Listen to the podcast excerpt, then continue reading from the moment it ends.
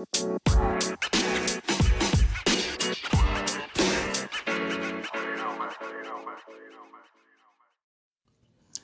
everybody, thank you for joining Chime In.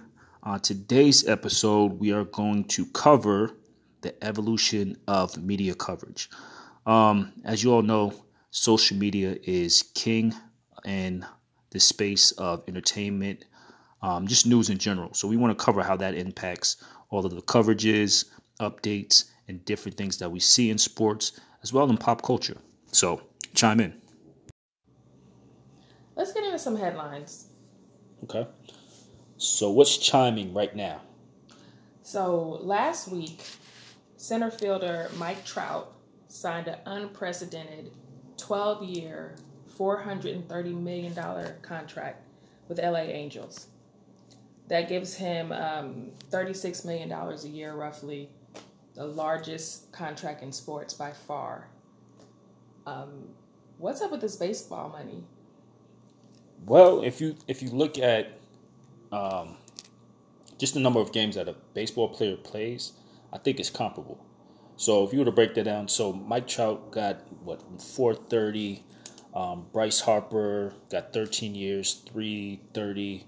Uh, Manny Machado got 10 years, 300. So roughly anywhere between 36 million to 30 million per year, these baseball players are getting paid which is comparable if you think about they're playing on average 160 games. That's a long season. That's true, and that's um, happening within six months. Not yeah, not counting spring training right. or if you make it to the postseason. So they're playing damn near half a year to almost three Eight, quarters of a months. year. So that's a lot of wear and tear. Okay. Um, even though it's not like contact sport like football, it's still a long year. Right. Um, and if you break down the, the the amount of money that you get paid per game, I think it's reasonable. And I, it just sounds like a lot because we're thinking of think of it in comparison to like say basketball or football.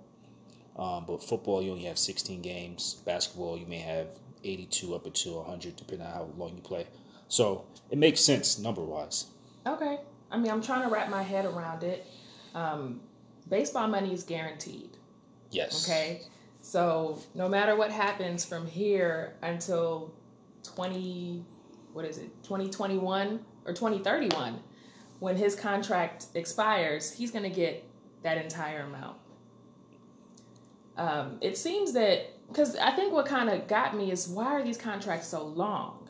You know, like the, the per year salary isn't that amazing. I mean, basketball is definitely you'll have players making 35 40 probably up to 50 million dollars a year in the next couple years. But 12 years to be locked in that kind of rose some red flags. And i did a little research and it seems that these teams it's kind of a double-edged sword. It's guaranteed money so it's going to get paid out from someone whether they get traded or they live out the entirety of their contract but they really do this to combat free agency. So they're pretty much putting a ceiling on this player and it locks him in, and no other team can offer more money. Well, I think also what's different about baseball is the fact that, unlike, you know, basketball and, say, football, um, you can, I'm not going to say a really good player such as, you know, Mike Trout, um, Bryce Harper. Those are kind of like outliers. But you can't just necessarily insert one player outside of probably like a pitcher who you can put in there mid-season and completely, you know, change the, the tempo of a, of a team. Um, this is a real team sport, so it really takes you have to really build your team. So a lot of these players they play for longer. Um, it requires more um, development from you know the management side as well as the coaches. So this is and and actually they, they, they were actually talking about this with the um, commissioner. He's saying that he wants to make the cycle for how long it takes for a team that's playing poorly to actually getting to winning contention shorter so that teams that are players or fans who are rooting for a team that that's not so good, they don't have to wait five, ten years before they can actually make it to the World Series. So how do you control that? You can't necessarily control it, but you can kind of, I guess, shorten the curve or shorten the cycle. So, well, one of the options is, um, I guess, making or incentivizing teams to, uh, I guess, build up the development leagues or developmental programs to make sure that they're building an infrastructure. Um, but you can't, you know, that's that's one of the things. You can't necessarily make a team better, but you can kind of incentivize them and push them in that direction. And I think with baseball, it's one of those places where you don't necessarily have to be a major market because you see Kansas City Right. has been a um, a team that's won. Phillies, not necessarily a small market, but it's not a major market. You can be a rural city and still have a, a really good fan base and Right. see still see success. but it's going to take. It normally takes a collection of players. So having that, you have to have that pool of money, but also have, a, a, I guess, a GM who's buying into or creating a structure for winning. Right. And I think it's that really what it comes down to. Do you have a winning culture? If Right. not, then I'm not going to really go to your team. Now, someone told me before, is this true that um, certain arenas, baseball arenas, are built for a pitcher to have a pitcher's advantage? Or I thought it was really weird. I was in, where was I? I was in Atlanta, and they just got a new baseball stadium, and they told me that they built that stadium to incentivize a pitcher. I'm not sure if they would ever want to build an arena to incentivize a, a, a pitcher, just for the simple fact that a lot of fans want to see home runs. Like if you look at the Yankees' new stadium, they've made it smaller, and that's another reason why they've been leading. The, um, they they led the league last year in home runs is because their field is smaller. So it's actually to a hitter's advantage, which is Mm-hmm. A good thing, and it's fun for the fans. That's what it was. A, a pitcher's arena versus a hitter's arena. Yeah. I thought that was like so weird. Yankees field is definitely built for the hitters. So that can kind of contribute to this whole cycle or curve of a winning franchise if you're building it for a pitcher versus a hitter. Right, offense versus defense. You know, Offense versus defense. Very Whereas important. the Yankees have really good offense, but they haven't necessarily have great pitchers. So it's really going to come down to who can hit the most runs. Got you.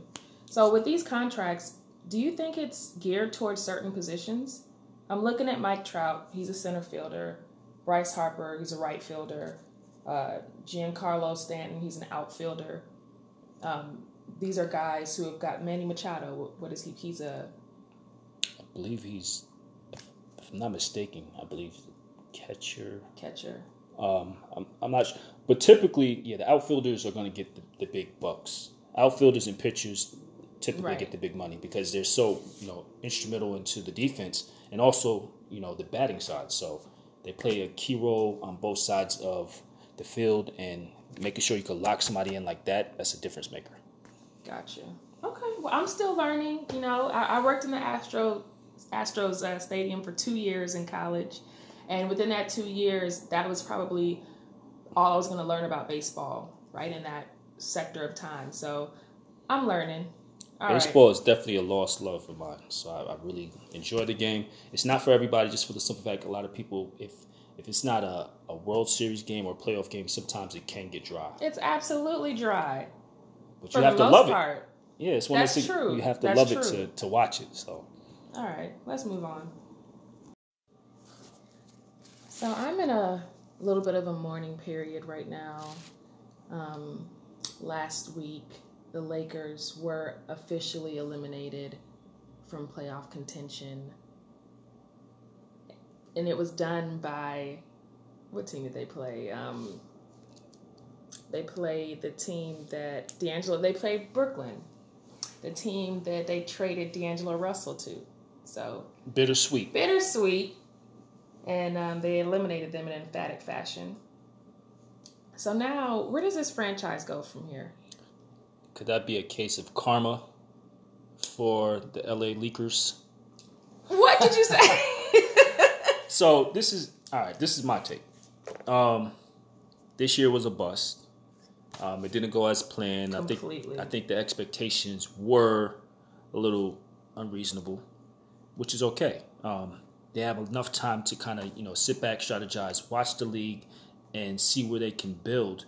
And then also you have a lot of big free agents that are coming up. I think there's gonna be a lot of work. That's well, I think the work's already been started because they have to have a major player come to the Lakers in order for them not to repeat going home early next year. So one, they have to lock down somebody who's key. Two, they need to get that locker room in order. Three, they need to get healthy. Um, and then figure out four who's going to be the coach next year because there's a lot of there's a lot of moving so pieces. we're already going. looking at new coaches, huh? Well, that's that's the talk. Luke Walton is probably out, and then they're throwing around different I think names. he should be out. Fair enough. Um, Not just based on this season. This was his third season. Um, he's under 500. Um, team hasn't made the playoffs. and he's not a LeBron esque coach. He's not. He's not. And to be fair, LeBron has never had a Hall of Fame coach. He's never had a coach that won a championship before they got with LeBron James. He's never had that luxury. Hmm. Luke Walton, he came from a winning culture. What he did over at, at Golden State, it may have been fool's gold. It didn't translate to the Lakers organization. Now, again, it's an organization that, for this year, to win a championship is unreasonable. To make the playoffs, that that was totally doable. But again, just a, a bit of bad luck, injury ridden, lack of chemistry, lack of experience, inconsistency, recipe for disaster. Right. It's a lot.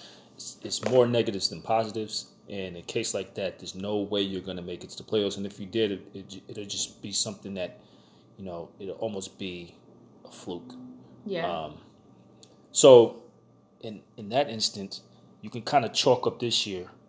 But on the flip side of that, I think um, to add a little bit more fuel to the fire is the fact that the LA Clippers are actually kind of hot. Oh, so the who temperature, so the temperature in the city is a little bit different than what they're used to. Lakers have always been the supreme team. Not to say that the Clippers haven't had winning seasons. They have. But the Clippers are actually trying to create their own independent organization. They're they don't to want own culture. They don't want to share the stadium. They want to be like the Mets and the Yankees, um, where the Mets are still never going to be better than the Yankees, but they still have their own distinct brand. Yeah, I'm, I'm kind of surprised that the Lakers and Clippers are still sharing an arena to this day. Do the Clippers not make enough revenue to? Well, West and Ballmer have they can raise enough money to get their own arena, but does it make enough business sense to go off and create your own arena if you haven't officially, you know, created a foundation in the base where it's like we can stand on our own over here on the other side of the town and still fill out an arena. They can't. I don't know if they've proven that. Um, maybe on attendance, they probably can show that people will go, but that's because they're at the Staples Center, which is a good attraction for people who just want to come out and watch sports and entertainment. Well, yeah, the, I mean the Clippers have they're kind of a de facto organization. They get a lot of Laker hater fans in LA, people who for some reason are maybe they're implants or they just don't like the Lakers. They'll try the Clippers out. I hear you when you say they don't have enough of their own brand to go and get their own arena. They probably need to string together another five to ten solid years of going to the playoffs and going deep and having big names and attracting big free agents to even get that thought going. Um, They have to establish some sort of credibility. Without that true. credibility and that culture, then you need to share a stadium. Just like That's the Jets need to share a stadium with the Giants. You need to piggyback off the Giants because you have, even though yeah, you have a Jets nation, you're not you're not built to. It's not the same brand. It's not the same. but the Clippers, I mean, they're playing with a chip on their shoulder right now. They think that they deserve to be put. The, first of all, they think that they're the number one team in LA right now. Well, they are. Record they are wise, record wise, yes. They Yes, are the hottest team in LA.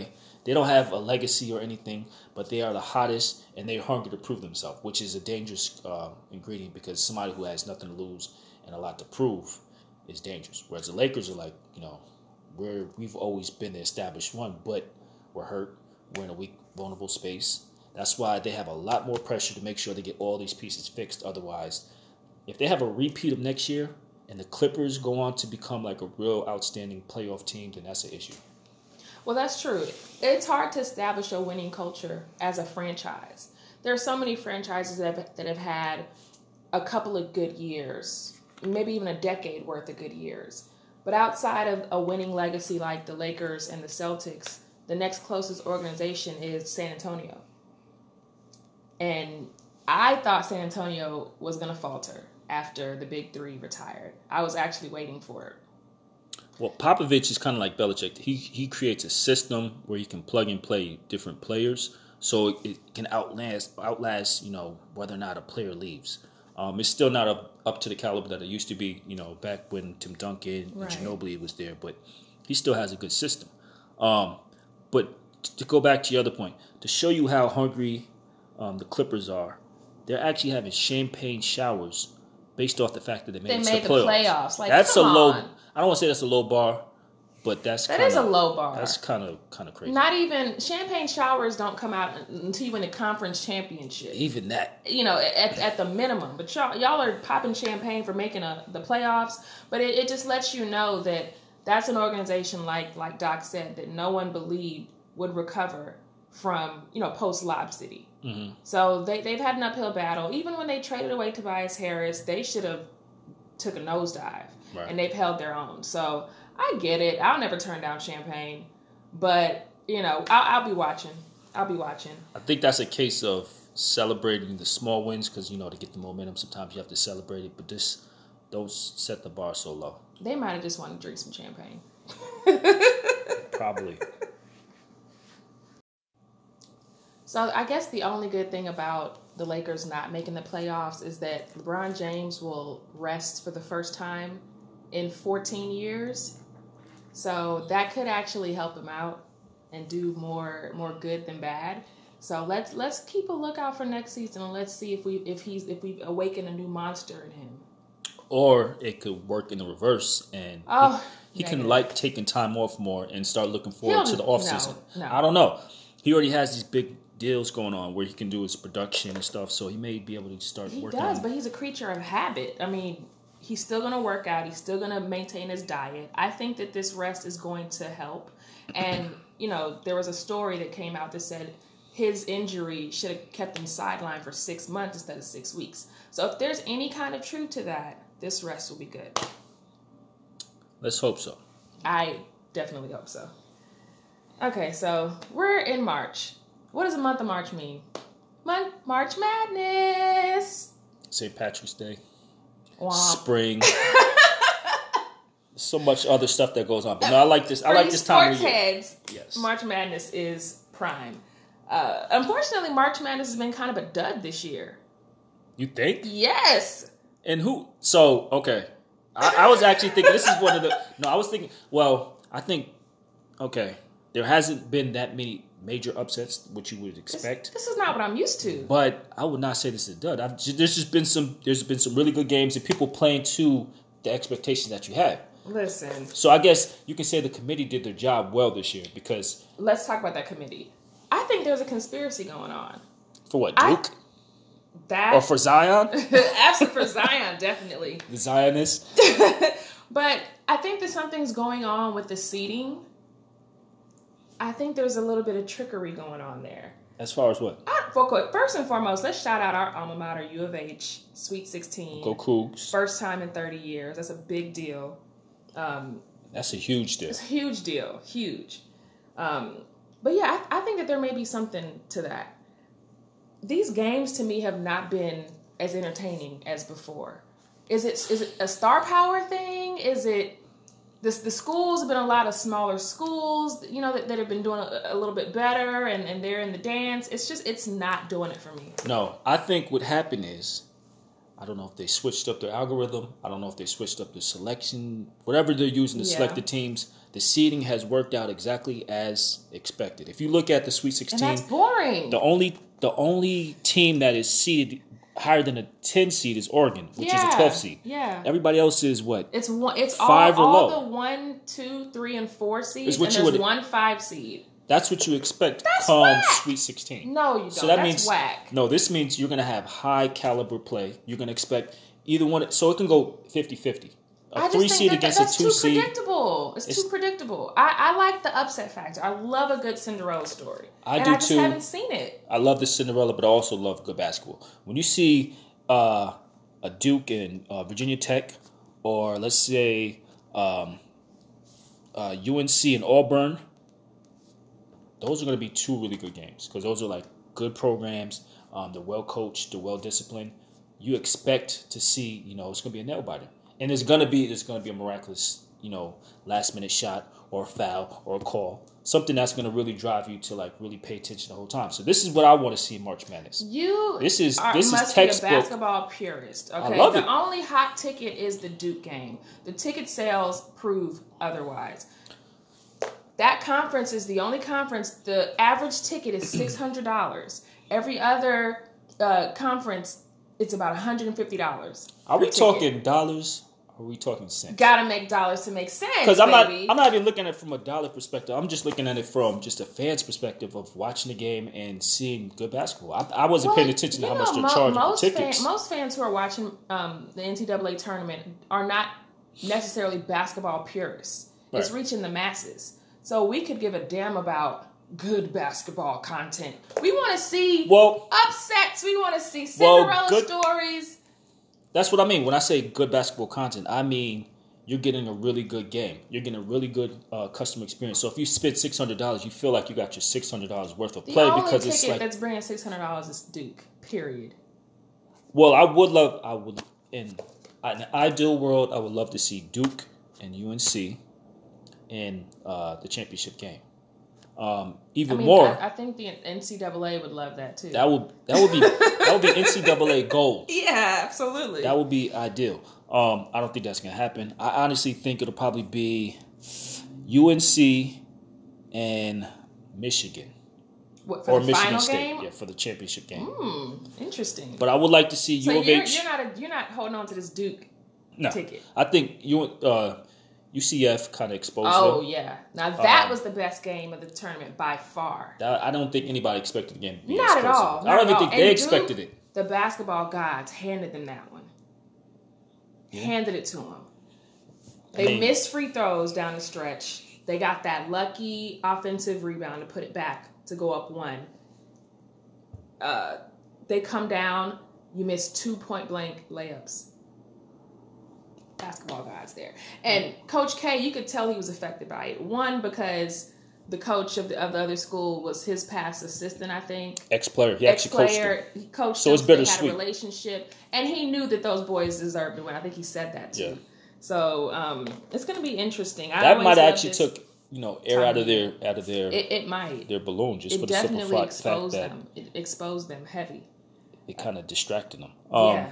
But I would I would say this. I would love to see. I think this would be for me. This would be a treat.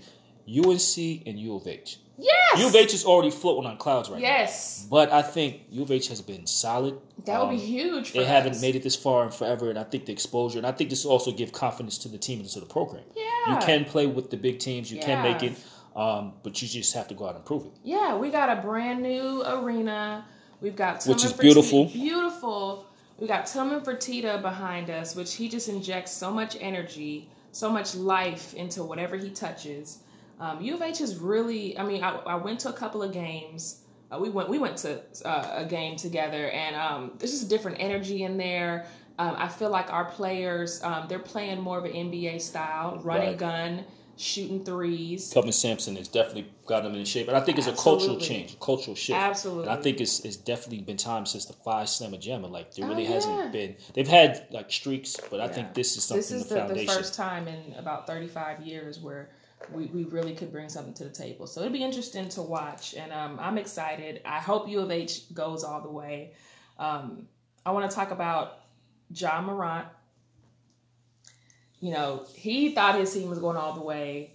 They gave a valiant effort, um, but I think he's going to be a star in, in the league. He's going all the way. He's going all the way. As a team player, of course, you. But I think this was just good for marketing for him. You know what I mean? Just to, for him to showcase his skills, showcase what he's about, and he's going to be perfect. Whoever picks him up next, well, if he goes to the draft next year, he'll be an asset wherever he goes. Yeah, I mean, but what other stars are coming out? I mean, we know half of Duke is is coming out, but think everybody's focus is pretty much on um, Ja Morant and um, Zion. Those are Yeah. they command all of the attention. There's a lot of other good players, but those 2 Mm-hmm. like where they go is going to be paramount. yeah, I'm excited though. I feel like the last in the NBA, especially the last this year and last year, a lot of young stars that are to me are going to make a difference in the league. I think there was a lull for a couple of years, but I think the this last year's Rook- rookie of the year race, this year's rookie of the year race is really proven that there are a lot of quality talent here. We've got a lot of good young stars out in the league right now, and they just need the right team or the, or the right platform, but they're coming. Well, I think to piggyback on your point, the NBA kind of needs that infusion of talent. With LeBron getting older, um, Barely. Giannis, you know, kind of emerging. Like who's the next? Who's the next Who's gonna Who's gonna carry the banner? Harden is great. Um, Steph has been great, but who's really gonna you know carry for the next five ten years? We don't know yet, We don't know, and and, and, that's kind of nerve wracking for the league It because if you don't have a star, like they're gonna lose a lot of money. is. It is because to be honest, we there's there's been a ton of stars come through the league, um, but ever since Michael Jordan, there hasn't been that type of an impact player, personality wise and image wise, besides LeBron James. Everyone can say Kobe falls in the middle of that, but Kobe did not embrace No. the, the media, the personality of basketball as much. As far as a figure, a known figurehead, I, I don't know if there's, I don't know who could be next. Dude, The way that they're touting Zion is like, uh, you're giving him clout. Let's let him get to the league first and see if his game even translates. Um, but other than that, I don't know who's the next face of the league. Um, right now Giannis would definitely be. He's a top contender. It's Um, hard for international players to be the face of an American league. I think that's one of the things he kind of uh, highlighted or alluded to because Mm-hmm. he didn't know if he felt, you know, if he kind of fit in. I mean, let your your game speak for itself. Be yourself. You know, be so- yourself. I just I don't know if anyone else can carry the league. I mean, I think Steph Curry is a he's definitely changed the league. Definitely. I mean, people want to be like Steph. They want to play like Steph. I was listening to a podcast and um Steph is the kind of player you can emulate. Right. You know, everyone wanted to be like Mike. People love LeBron James, that he'd be their favorite player, but people didn't necessarily want to be like him because you just probably couldn't. it just probably wasn't possible. Steph is that next player that people are, he's changing the, the landscape of the league. People come in, they want to shoot, they want to shoot from 40 feet out. You know, he's that next figure. But again, for the face of the league, impact player like a LeBron James, I, I don't know when next we'll see. Well, the throne will be empty or vacant until you know, Until I say so. so somebody steps into it. Yeah, it comes with a lot. You ready? So, the football world was put on its back. Robert Gronkowski announced that he's retiring after nine seasons, uh, three championships. Some people want to call him the greatest tight end the NFL's ever seen. Um, do you believe he's really going to retire? He I said was- it before. Well, I think yeah, I think he's done. He's Um, 29 years old. Like, oh my God. I, I wish I'd had the, the platform that I could retire at 29. But you have to think about it. Jesus He's had a lot of you know injuries. Yeah, yeah. He he plays he plays smash mouth. He's constantly he's one of those players. He's almost like he gets the Shaq treatment, Shaq attack because he's so big. Okay. Um, I think a lot of defenders get away with more, you know, harassment on him than Okay. say your typical tight end because he's so big. They feel like yeah, you can handle He it. can handle it. But that Like we doesn't. do LeBron. Uh, no comment. Everything revolves around LeBron. Have we not figured that out yet? So, um, but no, I think with that, it, it catch. I think it kept, it caught up with him a lot sooner than your typical tight end, um, because you're constantly being tagged, you're constantly being harassed on every single play. He has to work harder than, Yeah, he does. Your- I mean, your ti- ti- a tight end is a very unique position. but he's a target, Yeah. and he's a unique target. He makes plays that most people can't make. He gets hits that the average person will get hit, and Yeah. they can't keep moving. He's a target because of Um, the team he plays for, his personality off the field.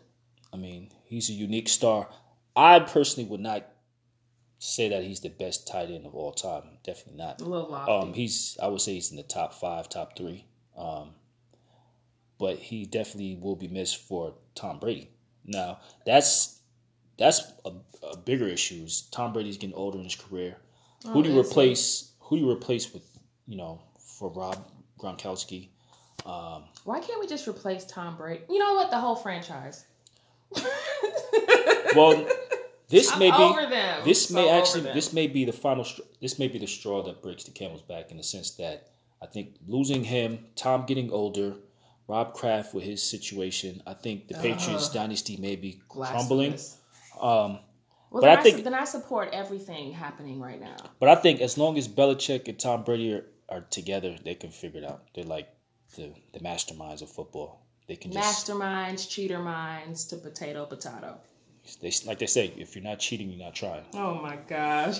we use that in college, not in the real world. Well, you see, it worked for the, the Patriots. They got what? How many Super Bowls? Uh, Even so- after two suspensions, after two gates, they still continue to win. So whether or not whether they're cheated or not, they win. the football world is delusional. These delusional supporters, these bandwagon supporters, what happened to the morality? It looks like the This is a franchise through and through doesn't have morality. Let's talk about Robert Kraft. Is that a morality issue? I think so.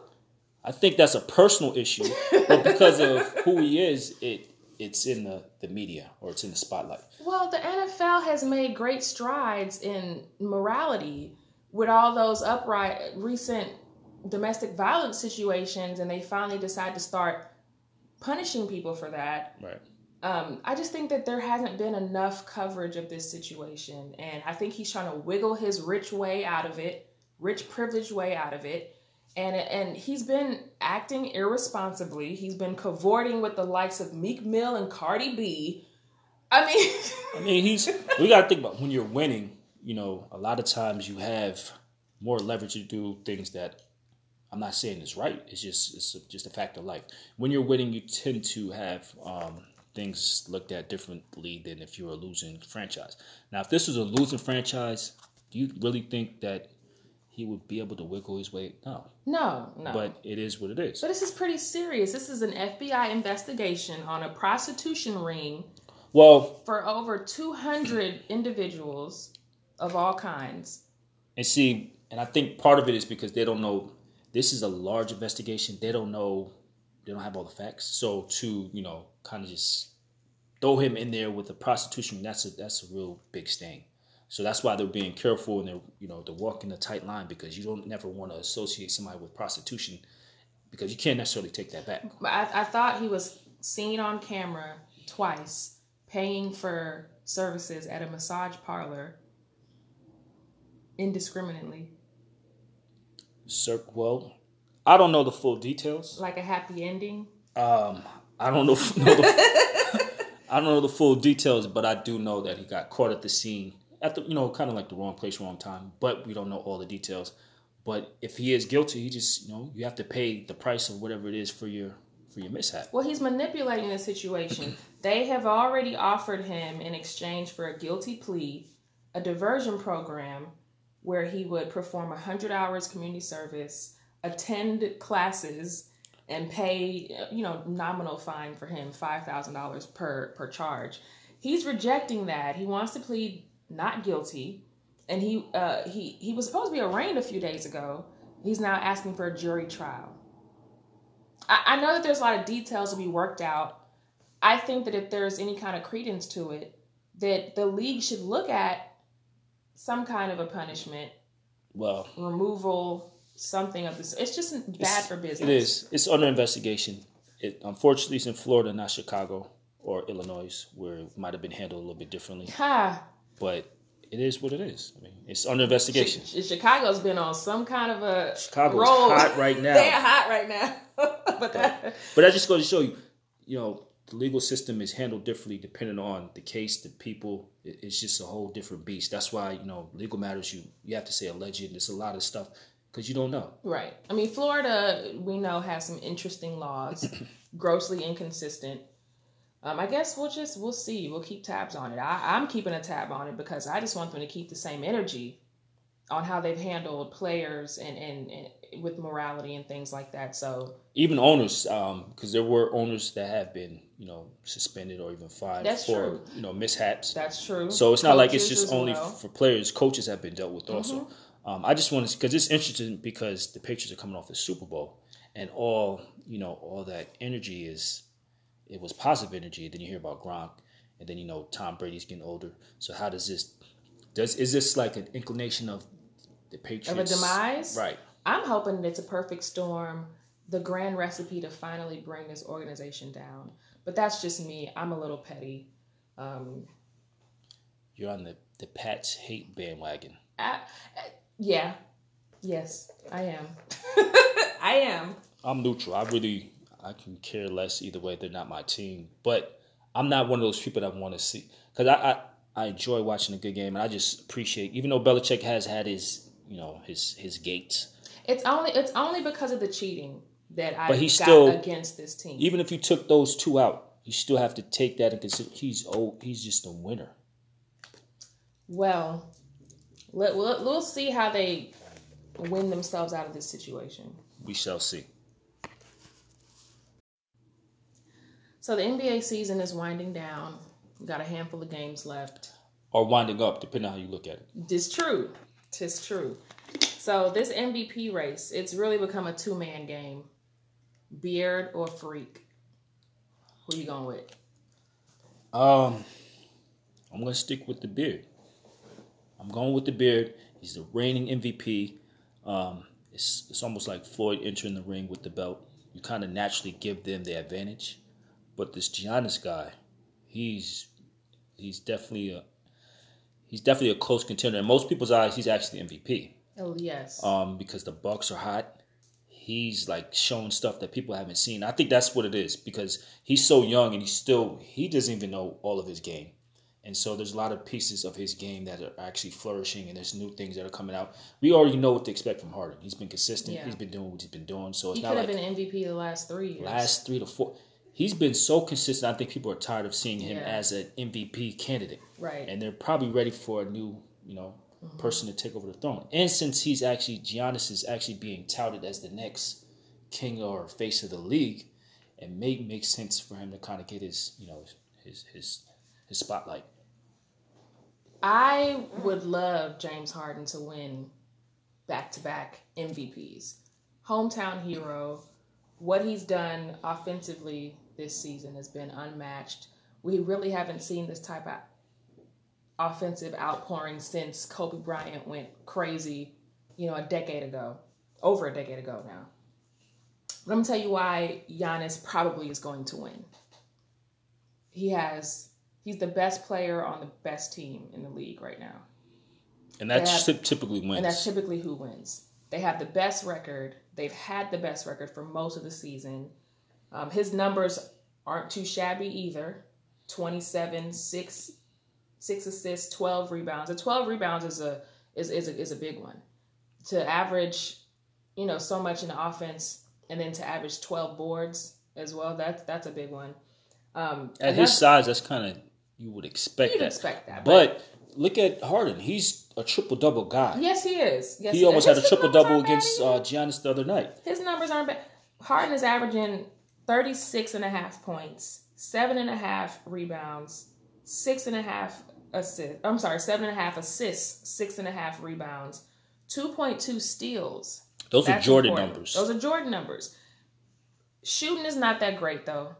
44% from the field, um, but 88% in free throws, which is key for clutch coming down the stretch. 36% in three pointers. I was surprised at that number because he takes so many threes, but but five turnovers a game. That's kind of a problem. Um, on the other side, Giannis is 58% from the field. So he's taking high percentage shots. Um, Um, I don't know about the high percentage. He's just always dunking the ball. but that's what you call high percentage. I mean, He doesn't have a shot. He does he does, He Does not have a shot. 24% from three point. Well, That is that that's more than bad. he's he do- does not have a mid range game. right. He's, He's, inside. dominant. He's dominant inside the paint, which is kind of expected for a guy of his size. But at the same time, he can also he's also versatile in the sense that he's able to spread the court and Yes. play damn near any position. That's Yeah. what's so freakish about him. Yeah. is you know whereas Harden is kind of a liability on defense in some instances. He's gotten a lot better this year. um, He's gotten he's gotten better, but his He's much maligned for his defense, but he's got he's committed to a little bit of man to man defense this year.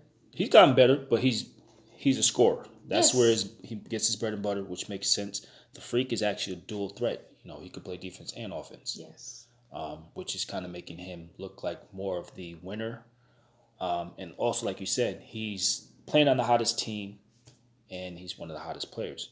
Um, so I think it really comes down to the last couple games, who finishes out on top. I think if uh, Harden has a few more like really outstanding games, he can kind of top this off and just Right. you know get by. But if the Bucks keep doing what they're doing, I think he's going to win it. Well, the Rockets and the Bucks played yesterday. Um, Bucks came out on top convincingly. Um, I don't think this was a home game though. It was a home game, and I don't think we should use that as a determining factor for who's going to win MVP. But a lot of people will. That's kind of how it happens. I don't know how the NBA plans this. These games that come down, you know, at the end of the stretch, it's always games that are important. Teams that need to beat each other for seeding you know, MVP discussions. I don't know how it always comes down to this, but it does. I believe if the Rockets had anything n- near the same record as we had last year, it wouldn't even be up for contention. And for me, if you're going to use the actual definition of most valuable player, it's James Harden. We started off really crummy this year. We had the injury bug hit us. And there was a point in time where Harden had to put the team on his back and push us through. And he did that. I think he, well, playing or leading the Rockets, he's had to do that as long as he's been there. Yeah. He's always had to be in the face, and that was part of the issue. Um, he's always had to carry the team. He hasn't always had the supporting cast. But I think he's kind of set into that role, and now he just makes it look so easy because he's so used to just doing what he does, just scoring. Yeah. Um, part of the fact that he does it so effortlessly, I don't think that kind of works against him because it makes it look easy, which people just and it's not easy. And it's not. It's not. But from a perspective of the fan or from the people who are looking at it, the viewers or even the, guess you can say the, the committee who's going to rank them, they may take that into effect because Giannis is like looking like he's just working his well, ass off. Giannis has a, a, a team around him, and he's had that team for for the most part this entire season, and he's they have a lot of injuries too. They do have some injuries. They do. They do. But his the team it's a, his team is more predicated on it being a, a team sport. People have to show up for them to win. The way the Rockets are crafted, it's a lot of one-on-one ball. We're either in the paint or we're outside the three. Right. That's how it is. James Harden went on an unguardable tour. Okay, he scored 30 or more in 32 straight games. You know, just unheard of it depends what kind of voter you are too. Facets like that, something that's it's incredible that you're just not gonna see, will be a determining factor for some people to pick Harden. But if you're just gonna go with this young player, incredible numbers, great record, it'll be Giannis. And I, I for some reason, I think it's gonna go towards Giannis. Giannis. I think so. My vote is with the beard. Same here. I think he's gonna two time two time MVP sounds sounds pretty good. Sounds real good and actually being a real contender in the West. The fact that Chris Paul is, is, healthy this year, I think people are, are underestimating what the Rockets are going to do. That's true. Um, because they've been there, they've kind of been that same team, and it's like, yeah, you'll probably get out in the second round if you make it to the first round. Well, you're going to make it to the first round, but you don't really expect them to go past or make it to the Western Conference Final. But I actually see them going to the conference final. Yeah, I mean, absolutely, punching that ticket the East, we as we know, inferior talent, inferior teams. Um, but a lot of people still are not picking Milwaukee to get to the Eastern Conference Finals, and I understand that. Why? Because they don't have the experience. First of all, they don't have enough people that have the playoff pedigree and experience that to know that the regular season ends and the second season starts and you're starting back at zero zero. Right. Only thing that works against them is their experience. Well, experience in injuries, but I feel like they've meshed so well and their team chemistry is so good that they can beat most teams, especially in the East. The East is and the East is is a dump. Could, yeah. Um, but going up against the West, yeah, the experience is probably what's going to hurt them because they'll be out coached. Well, if they make it past all the East, then they'll get to the West. Actually, I don't even think they can get past Toronto quite honestly. It's going to be hard. The East, again, is going to be bittersweet watching the East. I, I mean, I don't have a horse in the race there, so I'm just going to be a fan watching with tears streaming down. It'll be interesting. But I think um, Harden will walk away with the chip or the trophy, but it's looking like Giannis. Am I saying it right?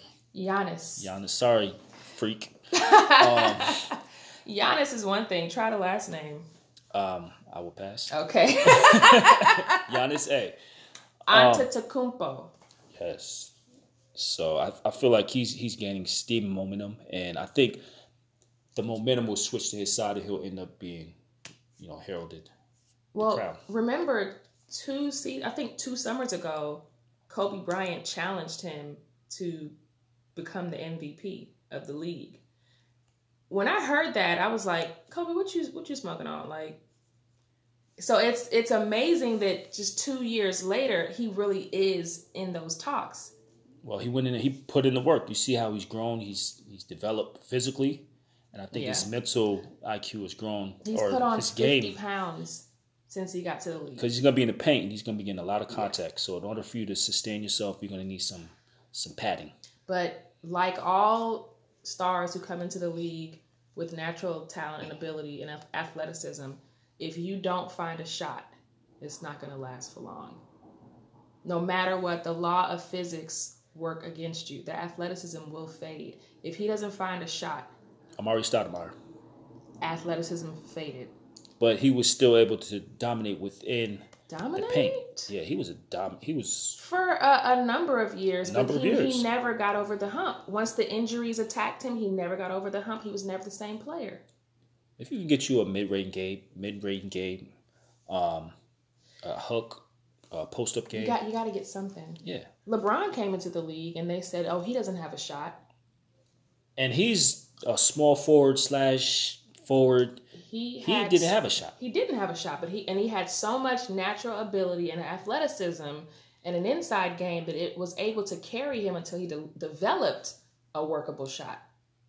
And I'm glad you said workable shot because I would still say he has oh, a question. come on. He's not the best shooter. He's, he's a scorer. He's a scorer. Okay. But his shot is much improved. But he, those, those, shots look pretty sometimes. A lot of times. But he's a pass first player yeah, anyway, so he's able to manage, you know, able to find other ways to get the, you know get points. But Giannis, twenty four percent from three point ain't gonna cut it.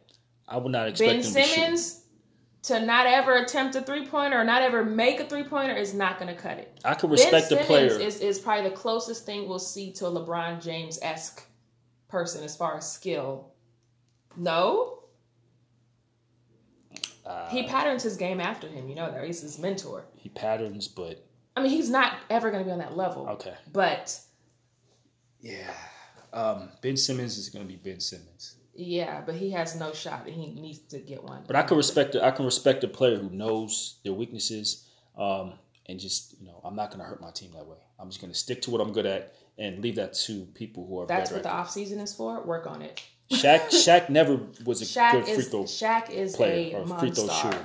Shaq is is a, a block of body. He but no matter how to. hard he tried, he was never going to get over that. He didn't so, need to. Shoot, you in this league, you you got unless you're going to be a defensive player, defensive specialist, you've got to have some type of a shot.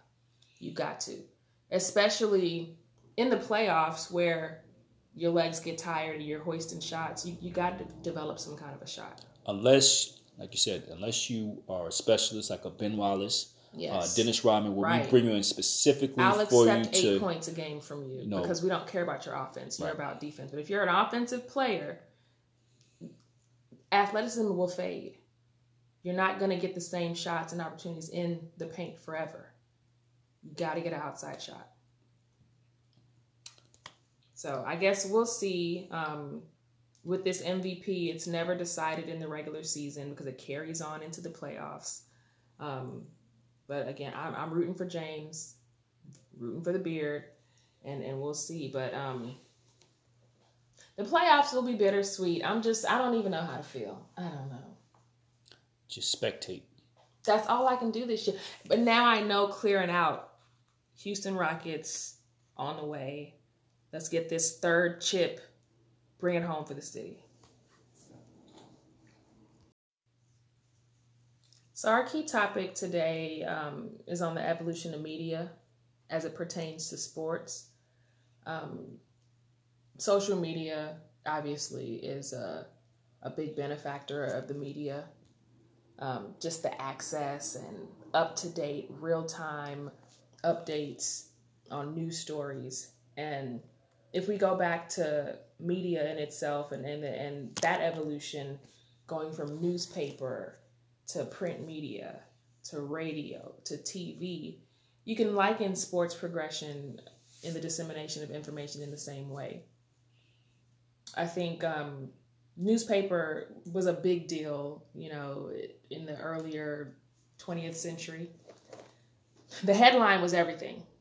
The headline was the attention grabber. That first line or two caught the attention of the reader and really set up the story that was wanting to be promoted.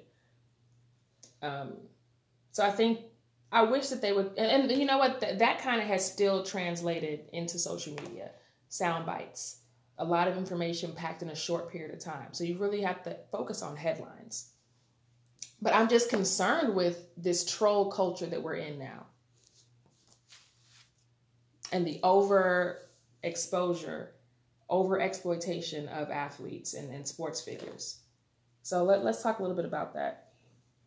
Well, and I, with you saying that, that kind of also brought up um, a question in my mind is when you think about the evolution of sports media coverage, um, technology, and things of that nature, um, and you think of the growth of sports, I'm wondering did the sports in itself, whether it was NFL, NBA, or Major League Baseball, did they grow and the coverage grew as a subsidiary, or did the coverage grow on its own as well, or I guess simultaneously with the sport? Because I'm just thinking about it. I never really thought about how the coverage of basketball or how the coverage of NFL, how that's grown um, by itself um, as its own entity. Um, I've kind of always focused on the actual sport in itself, um, but it's interesting to think of it in that in that instance where, you know, how has the actual coverage because coverage is important because a lot of times without the coverage as a fan you don't know what's going on. Right. so they play a very important role in how the game is ran. So if you don't have you know like an espn or if you don't have you know um, any of the other sports broadcast you as a fan how are you actually getting information to know how your favorite player is doing? Nowadays with with the smartphone you have direct access but back in the day they were pretty much the only plug that you had to know how your favorite team did. So Well, they they played an integral intricate role. Yeah, there, there were designated outlets for sports media. Either you're looking at the box scores in the newspaper the next morning, you're listening to a radio program, and you know, no enthusiasm, no personality, just cold hard facts, Cut and dry. cut and dry. Um, I was a paper junkie as a kid. I would always I would wake up first thing in the morning, go to the paper, look at the stats to see what Jordan had, um, Jordan or any of my other favorites. But I would look at I would look at the papers. I wasn't really looking for the news, even though you would have like the five o'clock or eleven o'clock news that would let you know how they scored. But you can get all of the stats in that paper. Right. I was newspapers is one thing. I, I remember a, a part of that.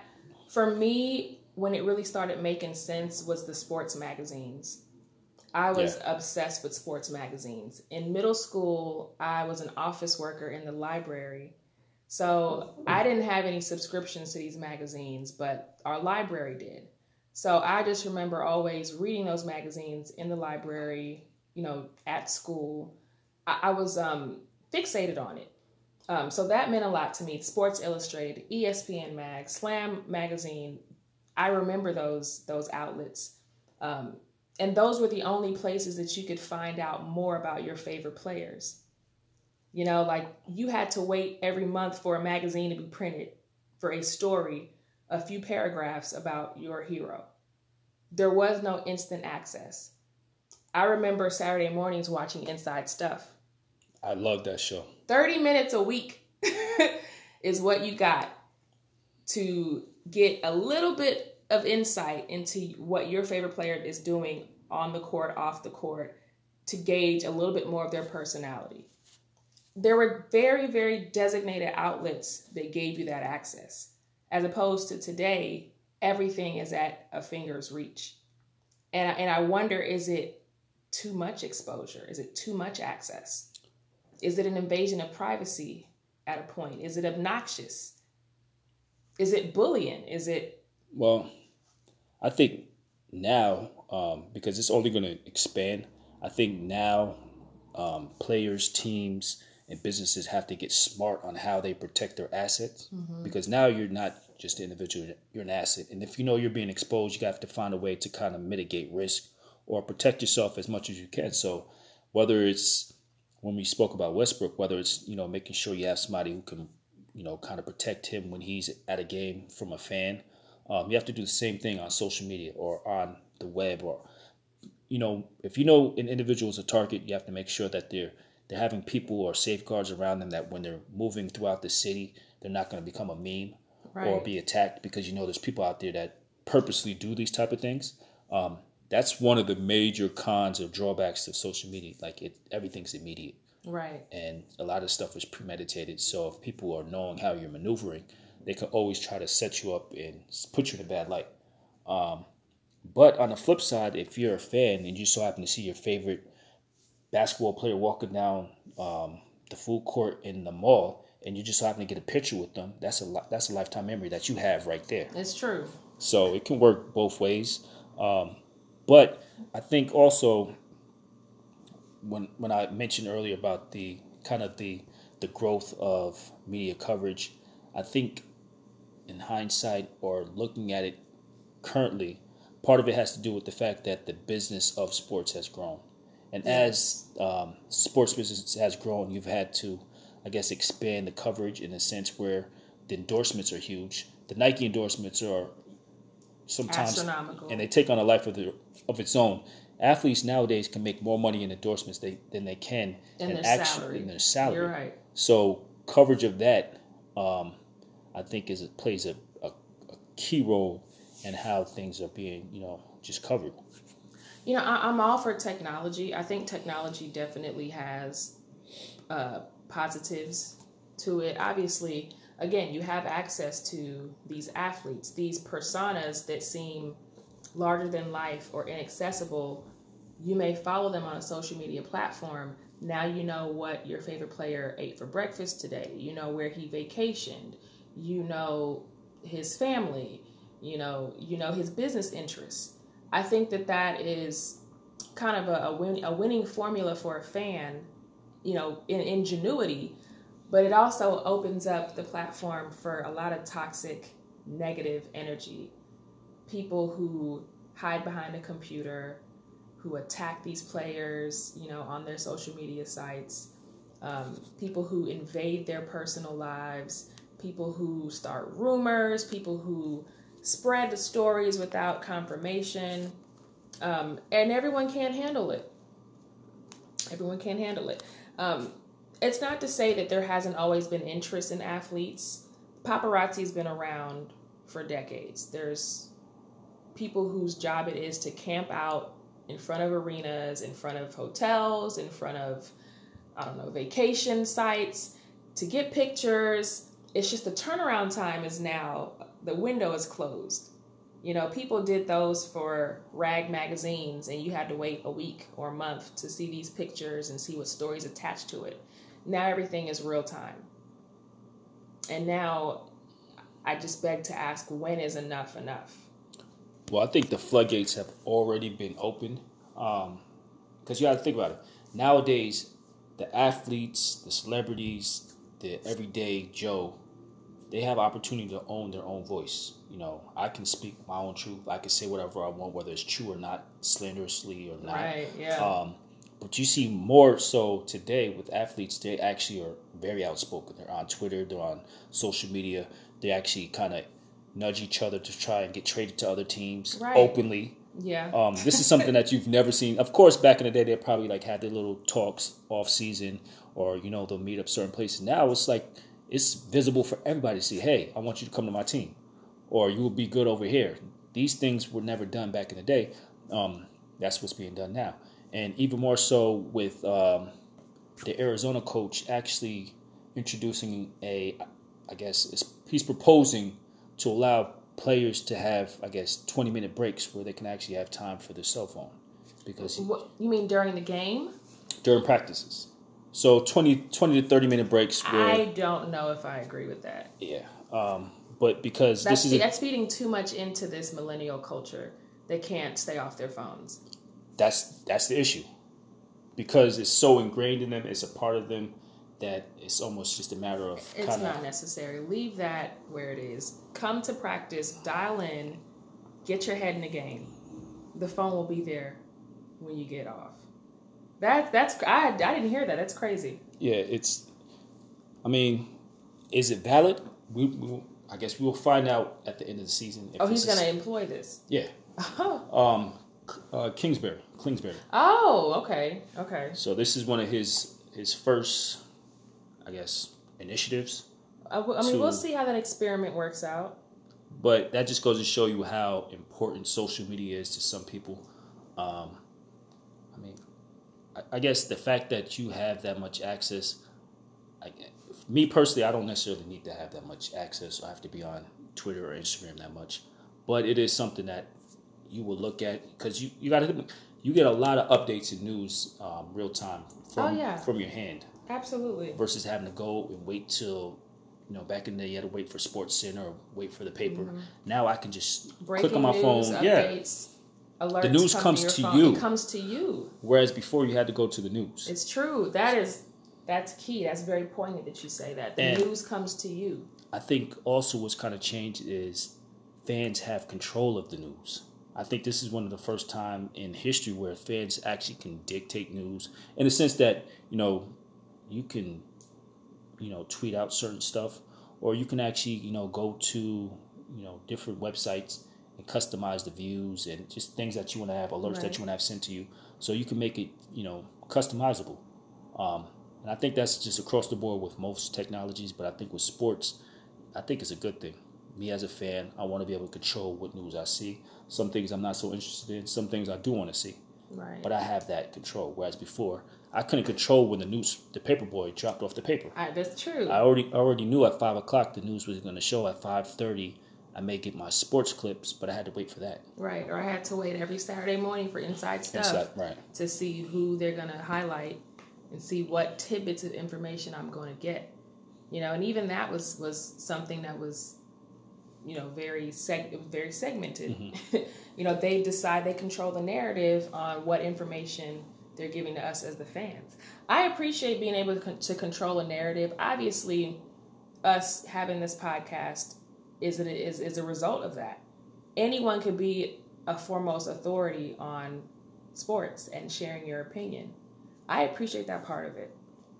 But I'm also someone who's on Instagram every day, looking through all the sports pages, getting the news, getting the headlines, going into the comments, and I see a lot of negative energy in those comments.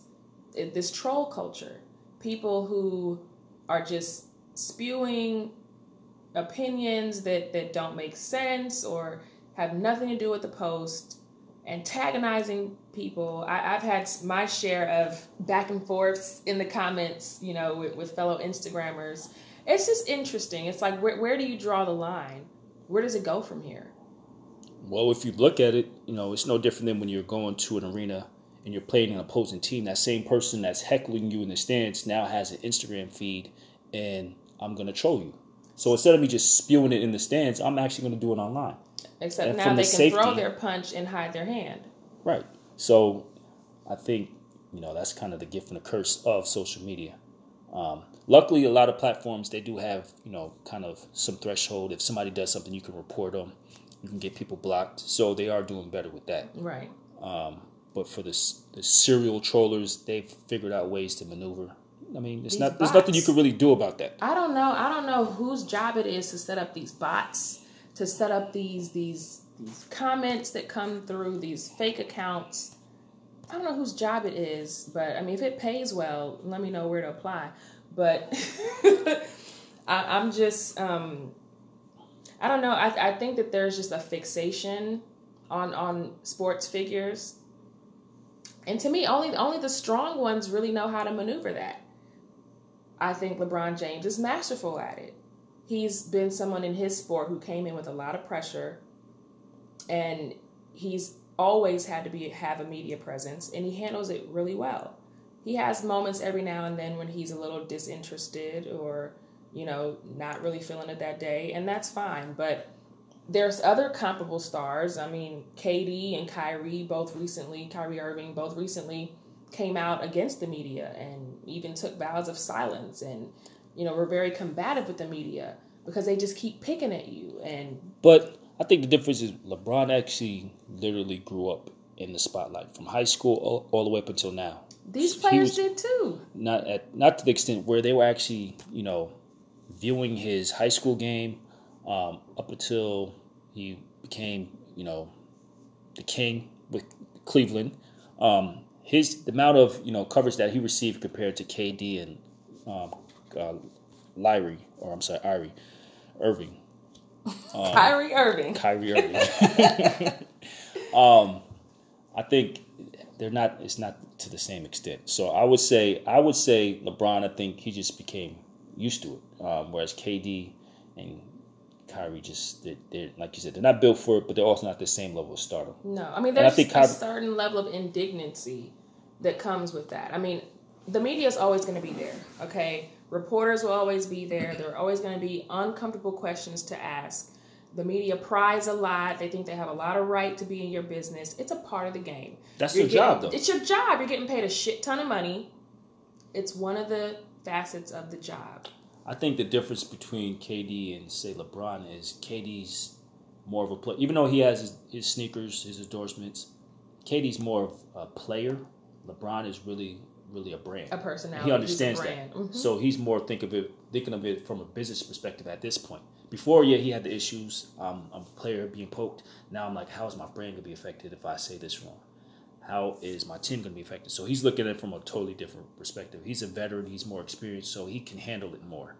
Um, and he also uses it to his advantage. Yes, he's smarter, does. so he's flipping it. Whereas most players, they don't know how to flip it. They always feel like they're being attacked. Um, the media is going to do their job, but if you can learn how to handle it to your advantage, then it, it could actually be good pub. Do you think these reporters and these sports personalities, do you think that they push and prod too much? They get paid on the story. You got to think about it. It's all about, you know, tabloids and sensationalism. I don't want to read a boring story. You have to, and you have to think about it, you're competing with a lot of different noise that's going on, social media, internet. So you have to find something that's going to actually stand out. So how can I get a good, you know, I got to position myself to get a good angle on this person, so I can get a good sound bite, so I could twist it, mm-hmm. so that I show up in the trending. You know what I mean? So that's, I think that's their job. I think sometimes it's overkill, and I think sometimes it threatens the integrity of the game. Whatever sport they're covering, whether it's a you know boxing with the Conor McGregor and all his antics, um, I, I think that it it mur- it muddies the water with some of these tactics. I mean, to ask the same question over and over and over again when a player has has sig- uh, signaled that they want to move on from the topic two reporters later will go back to the topic. So why are you surprised if a player is now irritable at the entire press conference? Well, I think part of it is just the fact that you have to know this is part of the business. Mm-hmm. You know, you can't you can't just play basketball. You have to also come out here after the game when you're tired and also speak with these people. You have to learn how to handle it. Don't let them get you to the point where you know they're able to create a story that's not there.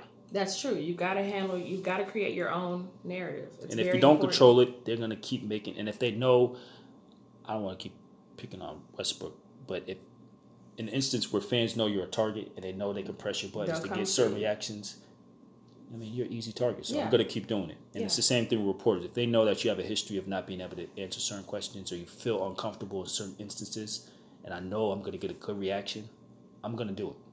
I mean, it's just I, Yeah. have to, I have to do it. It's almost in it's almost built into my job responsibility. Get something out of them. Yeah. However, Yeah. you got to do it. I think I think the old heads have a lot of quips about how the stars of today handle a myriad of things. But I don't think these old heads could handle the sensationalism of media and how it's in your face at your fingertips. They couldn't handle that. Could you imagine if Michael Jordan had an Instagram? That would be the greatest Instagram. that would be the greatest Instagram on. That would be the the best. Just because it's like people already, and you got to think about it as a celebrity, people already want to know what you're doing, and Yeah. they already want to be a part of your life. And you got to think about when he had the campaign "Be Like Mike." Could you imagine "Be Like Mike" on Instagram? That would be amazing. That would have had it's so much click clickbait. Clickbait, yeah. But you know, it, but speaking of Michael Jordan, in all of his ads that he did, McDonald's, Gatorade, Hanes, he was had such a good guy image. You know, warm figure, lovable guy, this this athlete with incredible talent. And off the court, his personality may not have matched those ads as much. Back in the day, you can control your brand image. Now it's like you have no control over your image. Exactly. Really, I mean, it's like what what is put out there it, it kind of has a life of its own and it takes off but i just i think that's interesting But I would say one thing that actually helps. So when you think about media coverage, um, social media technology, the smart thing that the leagues are doing, they're using this big data to find out where the trends are, to see how they can make true. the games better. Um, because they all know you have all this free information. How can we, how can we expand the game? How can we segment it? How can we look at different ways to kind of you know evolve to make it more interesting for the customer or for the fan? Um, I think they would be stupid not to use this information because they're sitting on a gold mine. Um, and I think a lot of that, if you even look at the, the league today, how it's evolved into an international sport, I think a lot of that had to come from the analytics. yes Um, the fact that they went to Canada and they saw the response that Toronto got. Um, I think a lot of that was data driven and just seeing the response. But with social media and technology, I think it gives. I'm gonna, you know, five, ten years from now, it's gonna be a different game, and It I'm- is. it's interesting because we always thought it's gonna just be one set kind of game, but now it's you don't really know what to expect. it's just the the international reach the international appeal keeps growing for american sports and i think social media has a lot to do with that you can sit in your room in turkey and follow the nba or the nfl or the mlb on instagram and you feel like you're a part of what's going on 10,000 miles away. So to a point that you made previously, that Giannis can't be the face of an American sport. Now, if we're noticing that the game is becoming globalized and it's becoming an international game, he may be the best person to kind of tear down that, that border where, yeah, even though majority of people are in the States, this is an international game. That's and true. we're opening the doors to all great players from all over the country to come. If you feel like you're the best in the world, this is where you need to play. So it makes the platform that much bigger and broader, and actually it's better for the game. It makes more money. Well, it is. I mean, the NBA probably doesn't make as much money as the other American leagues, but internationally it's Top three. Well, in in North America, it's top three, but yeah, Yeah. behind soccer, soccer is I think. Yeah, I mean, one. soccer globally is, is, a, is a, a whole nother level, but in the U.S., I think NFL probably makes the most money, Yeah. then MLB, then NBA. And M, and if you think about it, MLB has a lot of international players um, that play on their team, so they have a really good global um, influence. But I think Giannis may actually be The, the NBA That might be the definitely, yeah, because you know, 10, 15 years ago, there was a period of time that you could have said that Dirk Nowitzki was the best player of the NBA yeah. for a period of time, a, cou- couple of years there. But he, he it, there just wasn't ever an opportunity for him to, to be the face of the league because the league they were still trying to figure out that boundary between international and American. So I think fast forward a decade later, where now you see in the the rookie sophomore game has now been transferred into world versus U.S. or, or of some sort, and these initiatives that have been launched in Africa and all these countries, and they, and they do these um, tours in Asia. You know, media is responsible for a lot of that, a lot of that, and some of the biggest stars know that it's one thing to, to corner the American market. It's another thing to go over to China and have a presence as well. Right. People overseas are different kinds of fans. They are fanatics. The support is unreal. These people will not know a lick of English, but they'll know all your songs. I think it's a pop culture It's thing It's a pop culture thing too. I think part of it's the fact that it's almost like not taboo, but it's an exotic thing, and the fact that you don't have such easy access, you kind of just fantasize, come, and then yeah. when it comes like the real thing, Jesus is here. Oh yeah, and Um, then, and then you know with the, the physical specimen, especially in Asia. okay, I went to Thailand a couple years ago, uh, uh, me and a friend of mine, and two black women, normal, and people followed us around and took pictures of us, took pictures with us. We just look different, you know. And so just imagine these six, eight, seven foot, huge black men. They look at them as gods. They Right. do. Yao Ming is actually a testament to that. So the ex- I'm not going to say experiment, but what they did with Yao Ming was, I guess, kind of a, a test pilot to see how big Yao the, Ming was huge. the exposure would be, and I think it was probably bigger than what they expected. Absolutely. Yao Ming, Yao Ming was, big. huge. It was big. It expanded uh, TV. Um, in Houston, I mean, we just uh, we already have a, a considerable Asian population in Houston. So you pair that with an Asian superstar, we got so much coverage. I mean, now you have a, a separate press row just for China in the in this in the arena. It was uh, bananas. Like people n- know the Houston Rockets in, in, in Asia because of Yao Ming. There were players, Aaron Brooks got a shoe deal in China because of the exposure he got from them playing Rockets games in Asia. And see, that's for a league. That is what you. That's you know additional revenue that you can you know bring it in, Yeah. especially in a league where you're constantly trying to look for different ways to make money. You know, you haven't even scratched the surface in the international aspect. And I like the fact, like especially with the NFL, where they do more games abroad. Like they've done some in England. Yeah, Um, it's progressive. yeah, it's, it's definitely progressive, and that's kind of what you want to have. But you have to have athletes that you feel like can help. You know, They can knock down- foster those relationships. They can represent the league that perform consistently enough to, to really be the face of that, of those um, um those campaigns. But I think without the evolution of social media, the evolution of you know sports coverage, that would be impossible. How would you even know that you know Giannis is you know performing like, like he's performing here? How would you know about any of this stuff? long. And I think it really started in '92 at Barcelona. Yeah. Um, I think that was team. the dream team really just took NBA abroad and just show that there was an opportunity for NBA to be abroad because there's so many people that gravitated to them when they came into Barcelona. It was like, yo, we need to test this out and see Yeah. what's there. the way that they won so handedly and the way the players on that team first of all i mean I think if not all of them top 50 players Yeah. greatest players hall of famers i mean hundreds of all-star appearances championships mvps all nba all defense. I mean the best of the best. The dream team. the dream team. Yeah. it was a dream. It was all a dream. I mean that representation and that bridge it really started something and i think now almost three decades later i think that it's it's really turning a corner. And technology of course is it is the impetus of that. Do you ever see the NBA um, going to say, I guess London, like like expanding having a team Yeah, spend well having a team or even kind of creating its own um, league over there. Because I'm pretty sure they have their own overseas league, Mhm. but an extension of the NBA or actually have a, a I guess a team Logistic, logistics wise, no.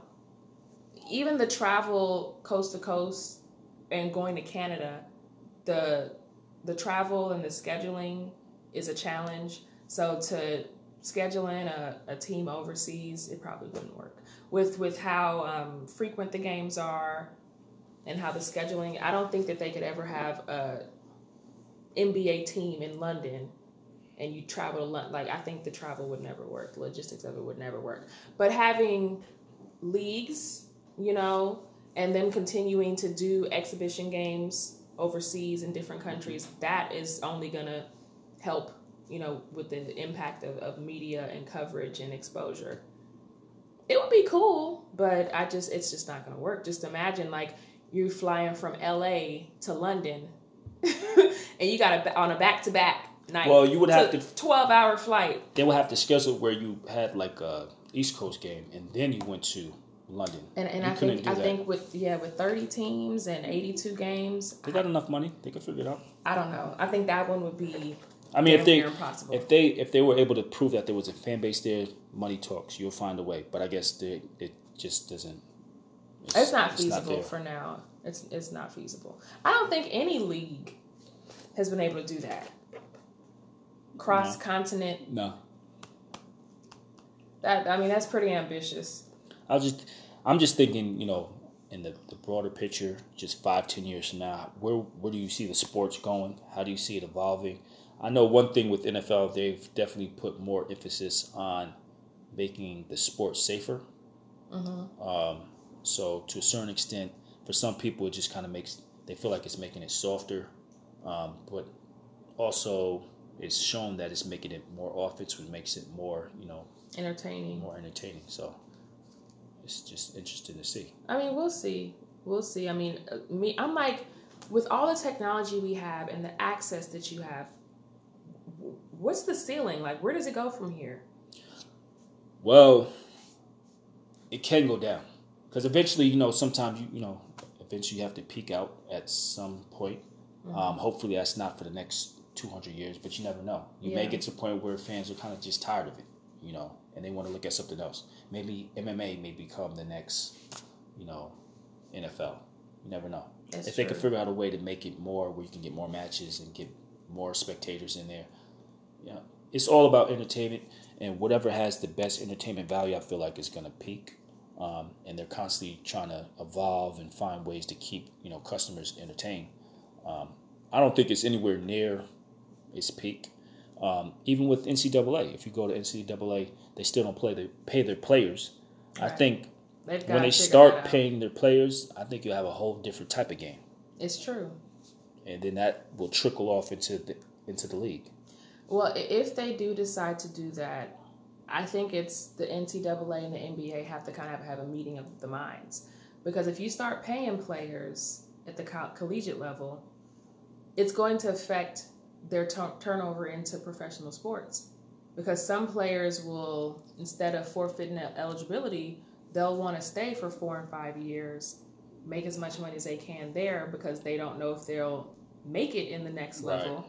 But and they'll be more developed. They'll be more developed, but now the NBA is lacking those young stars right.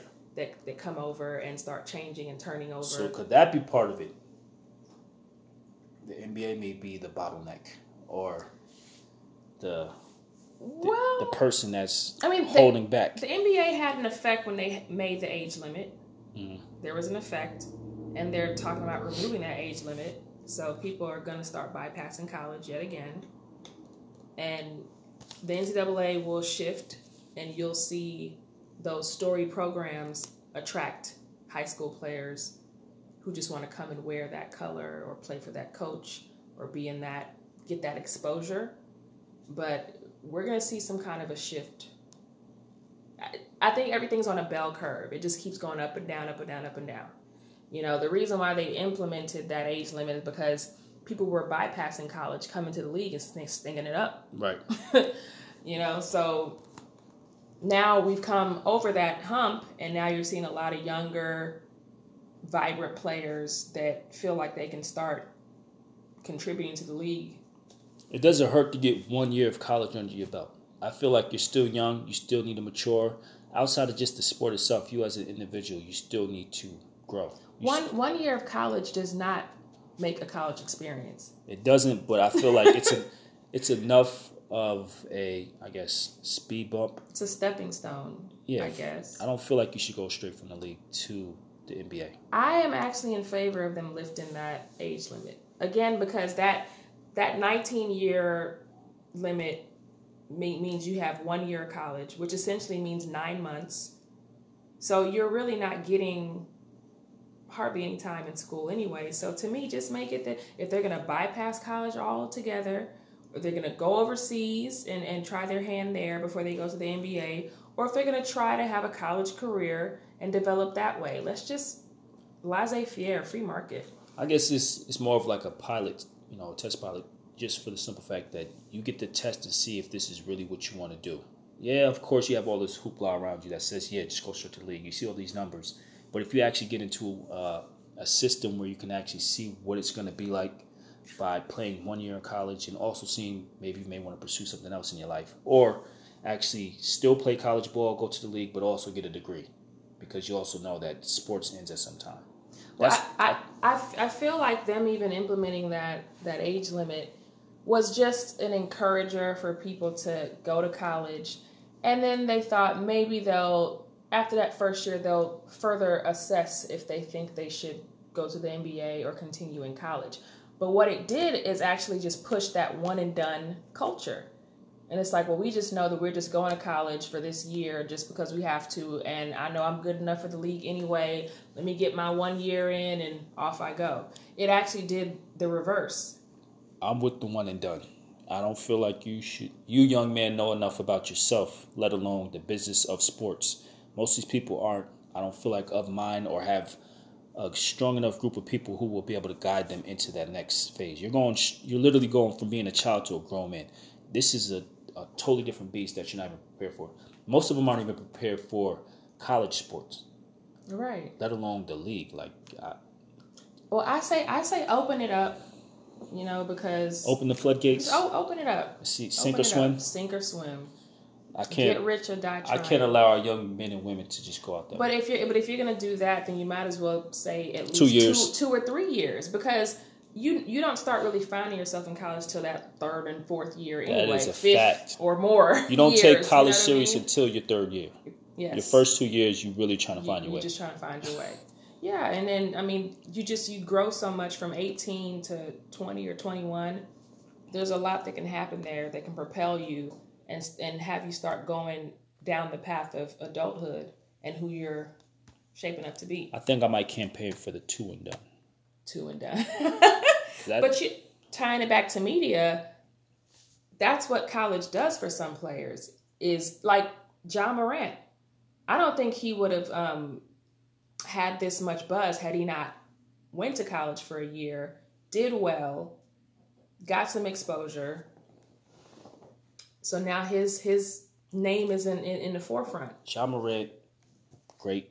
You know he's going to be a great draft.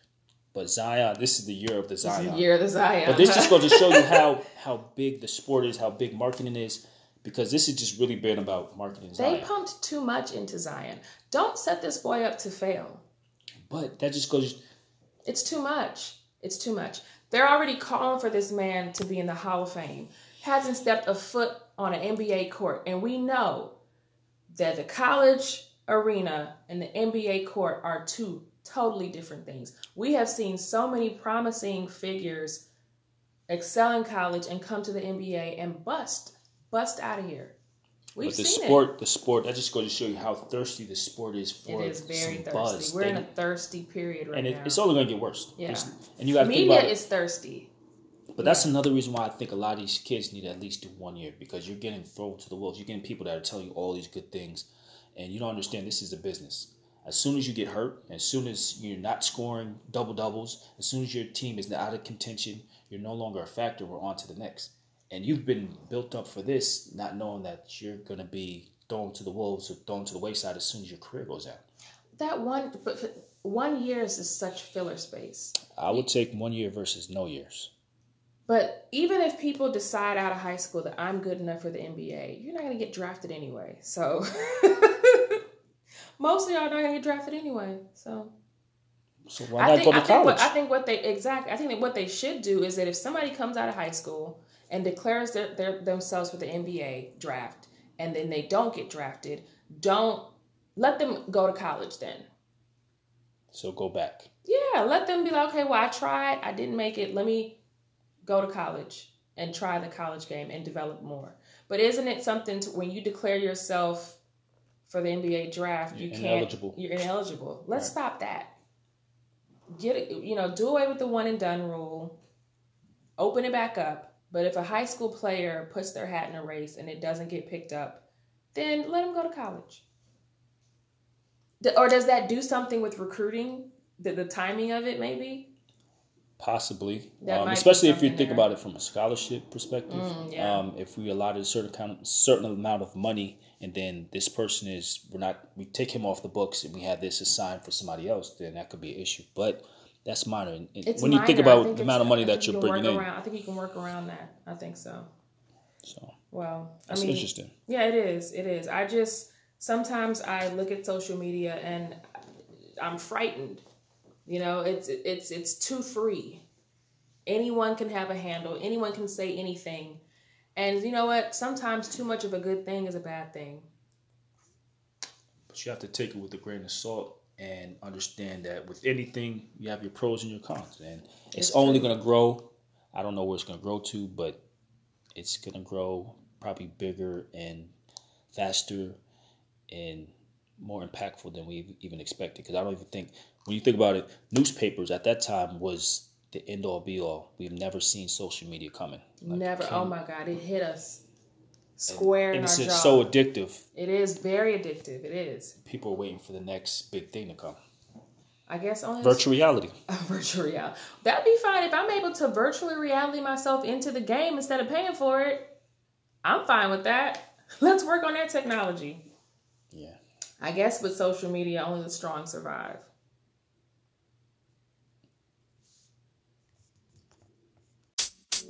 You know, man.